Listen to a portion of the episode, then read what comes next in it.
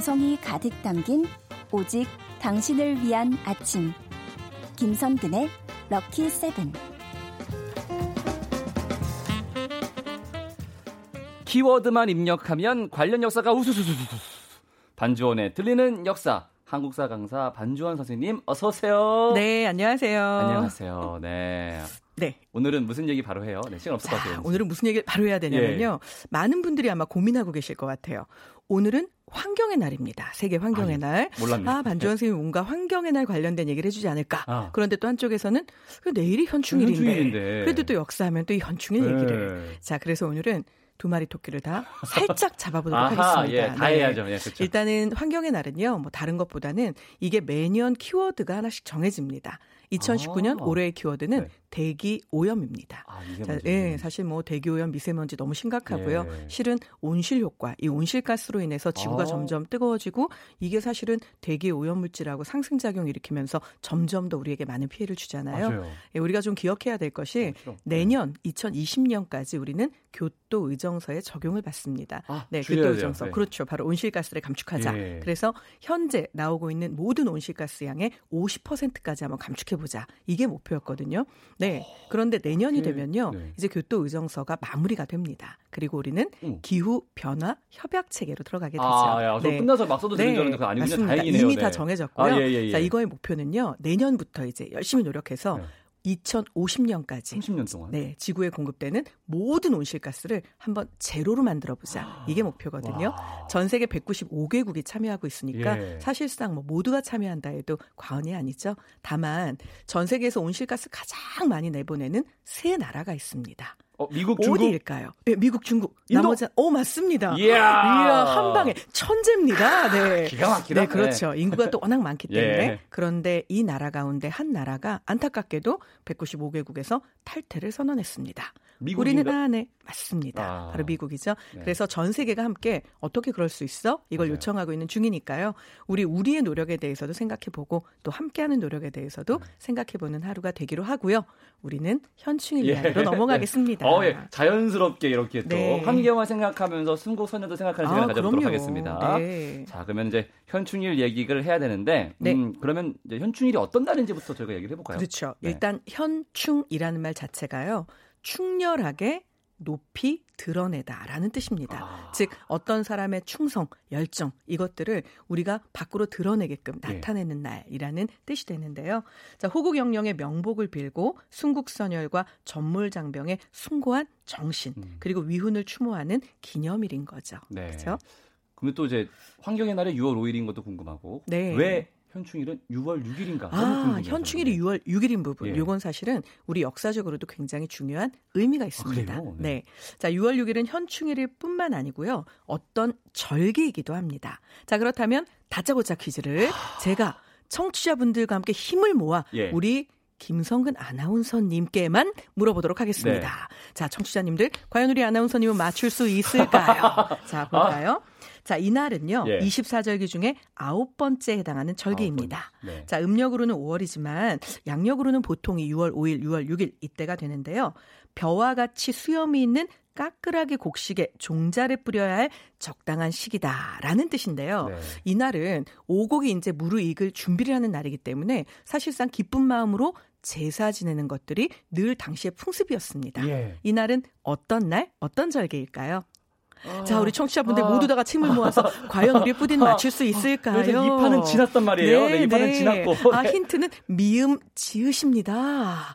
네. 아, 알아요. 네. 네. 알아요. 알아요. 자, 하나, 둘, 셋. 망종. 맞습니다. 망종입니다. 예. 아, 우리 뿌디. 네, 네, 자음에 강하군요. 네, 여기저기에서 답을 많이 말하네요. 네, 맞습니다. 바로 망종인데요. 망종, 망종. 이 망종은 앞서도 말씀드린 것처럼 청명이나 한식에는 보통 성묘를 하고요. 아. 이 6월 6일 망종이 되면 제사를 지내는 풍습 이 있었습니다. 네. 그러니까 우리도 순국 선열에게 제사 지내는 마음으로 그리고 여기에다 더 붙이자면요. 뭐 너무 잘 알고 계시겠지만 우리 민족 동족 상잔의 아픔이 있었던 아, 6.25 예. 전쟁이 6월에 있잖아요. 그래서 그렇죠. 이것들을 모두 합해서 음. 6월 6일 바로 이날 현충일을 정하게 된 거죠. 네. 현충일은 더 네. 그렇구나. 네, 망종이었군요. 어, 네. 다행이네요. 네. 네. 현충일에는 또 우리가 순국 선녀를 위해서 지켜야 될 약속 같은 게 있죠. 있죠. 네, 있죠. 자, 일단은 집집마다 태극기 모두 가지고 계실 거라고 예. 생각합니다.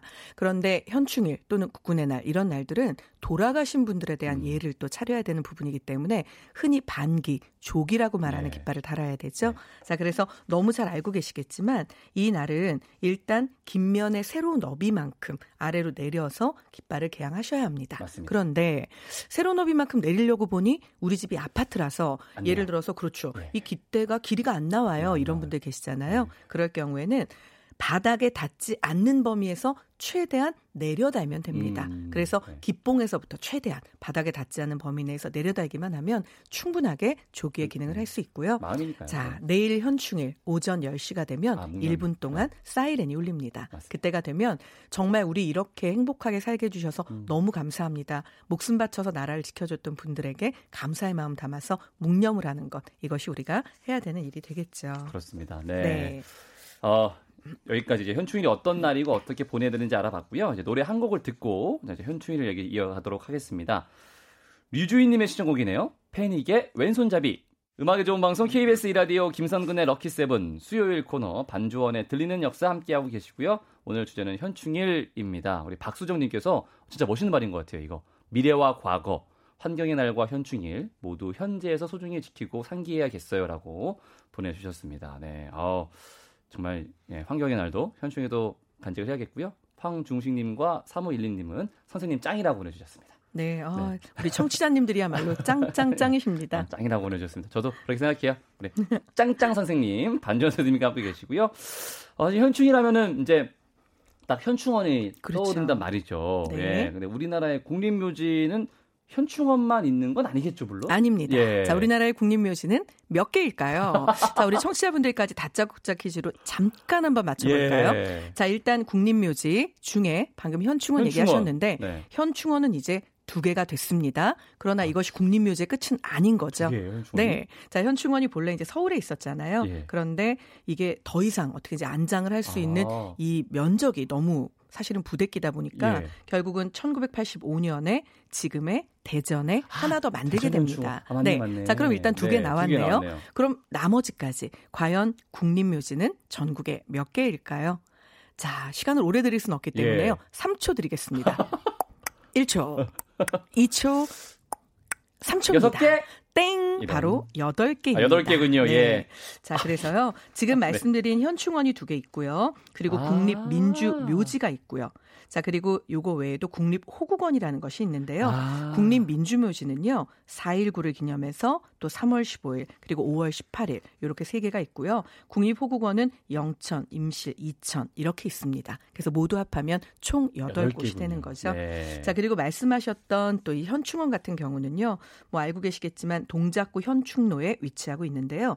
이게 원래 시작은 1955년 국군 묘지로 창설이 되어서 음. 거기에서부터 발전을 하게 됐습니다. 네. 현재는 국립 서울 현충원이라는 공식 명칭을 가지고 있죠. 저는 이제 그 동작에 있는 것도 네. 현충원 말고 하나가 더 추가되는 건 줄 알고 아, 네. 네. 거기가 현충원인 거죠. 네, 네 맞습니다. 알고 있어야 다행인 거죠, 저는. 네. 네.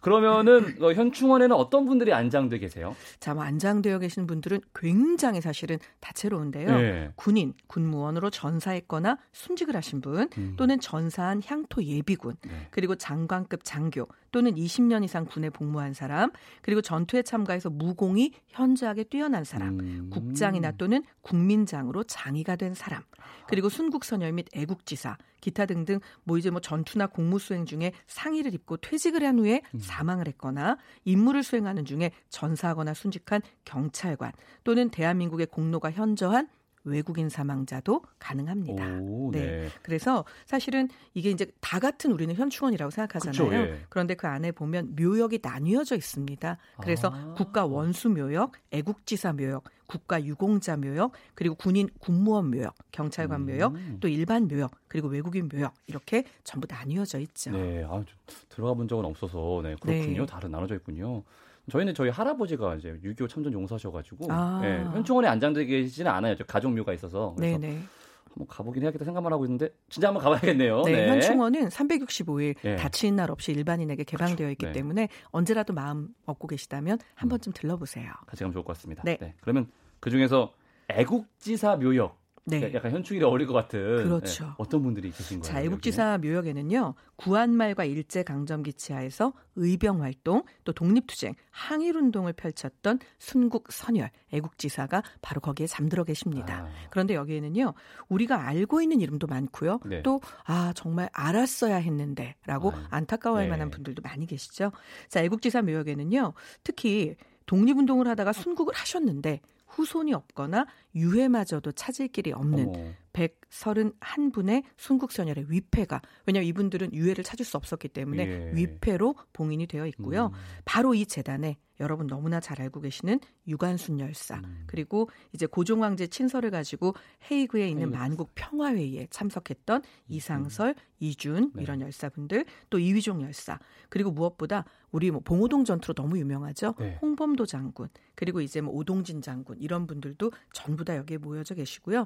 그리고 어. 사실은 이제 북으로 끌려가서 지금은 생사를 알 수 없게 되었던 당시에는 예. 독립유공자 16분의 위패도 여기에 모두 함께 모셔져 아, 있습니다. 예. 아, 이런 분들도 진짜 알아야 되는데 그렇죠. 그래서 최근에는요 네. 이게 이제 동작동에 있다 보니까 동작동 순례길이라 그래서 우리가 왜 올레길 걷는 예. 것들 있죠. 그게 또 만들어져서 사실은 구청 홈페이지 보시면 이렇게 이제 애국지사 묘역을 돌아볼 수 있는 거 따로 그다음 뭐 순국선열 묘역 중에 외국인 묘역 따로 이렇게 네. 해서 돌아볼 수 있는 여러 가지 안내들이 올라와 있습니다. 어, 좋네요. 네, 이용해 보신다면 정말 네. 좋겠죠. 이매빈님도 현충원 역사적으로도 좋지만 가는 길도 그렇고 산책하기 굉장히 좋으시다고. 네, 네 그렇다고 하니까 어, 동작 홈페이지에 들어가서 확인해 보시는 것도 좋을 것 같습니다. 네. 근데 좀 들은 것 중에 현충원인데 네. 외국인 묘역이 있어요? 아 있습니다. 예. 자 그런데 이 외국인 묘역 제가 지금부터 해드리는 얘기는 뭐 일반적인 자 예를 들자면 외국인 묘역에 화교인 두 분이 묻혀 계시는데요. 네. 지앙 페이린하고 웨이시팡이라는 두 분입니다. 어, 정말 외국인 예, 묘역이네요. 우리나라 네. 이름으로는요.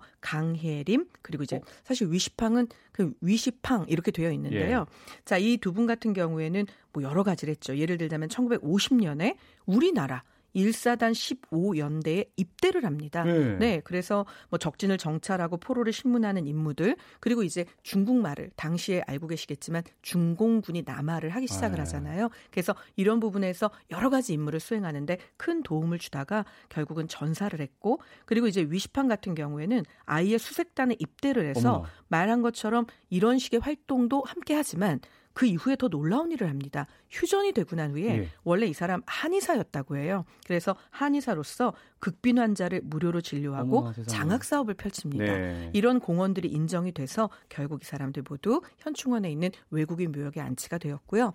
지금부터는 다짜고짜 퀴즈를 내드리겠습니다. 아우, 예. 아우, 네. 퀴즈 어렵네요. 자, 이 외국인 바로 이 외국인 묘에 묻혀 있는 이 외국인 우리나라를 위해서 예. 목숨 바쳐 헌신했던 이 외국인의 이름은 뭘까요? 지금부터 제가 그 외국인에 대해서 말씀을 드리겠습니다. 예. 자, 이분은요.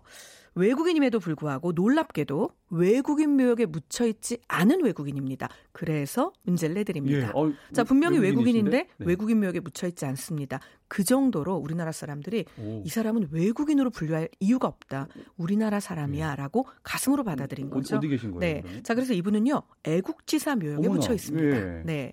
자, 이분은 바로 바로 푸른 눈의 조선인이라는 별명이 붙은 박사님이신데요. 아. 캐나다 장로의 선교사로 예, 예. 부인과 함께 우리나라에 왔습니다. 자, 세브란스 의학 전문학원에서 사실은 세균학 강의를 맡으면서 우리나라와 인연을 만들었고요. 자, 이분 3.1 운동이 있을 때 이 거사에 대해서 가장 먼저 외국인 가운데 우리나라 33인의 독립 대표들이 자, 이거에 대해서 당신이 좀 참여해 주시오. 우리가 독립선언문을 쓸 건데 이걸 영문으로 번역해서 아. 미국에 보내주시오. 백악관에 이 요청도 이분에게 하게 됩니다. 네. 그리고 사실은 제암리 학살 사건이라고 해서 일본이 우리나라의 아. 사람들 정말 억울하게 그렇죠. 교회당에 가둬놓고 죽인 사건 네, 벌어지죠. 네. 그런데 이때도 마찬가지로 이분이 얼른 달려가서 그것들을 사진으로 찍고 자료로 남깁니다. 전 세계에 알려서 일본이 이렇게 잔인하다. 그리고 조선인이 지금 이렇게 사실은 학대 학대당하고 있다. 이것들을 해외에 날리기도 하고요. 음. 또그 당시에 찍었던 이 필름을요.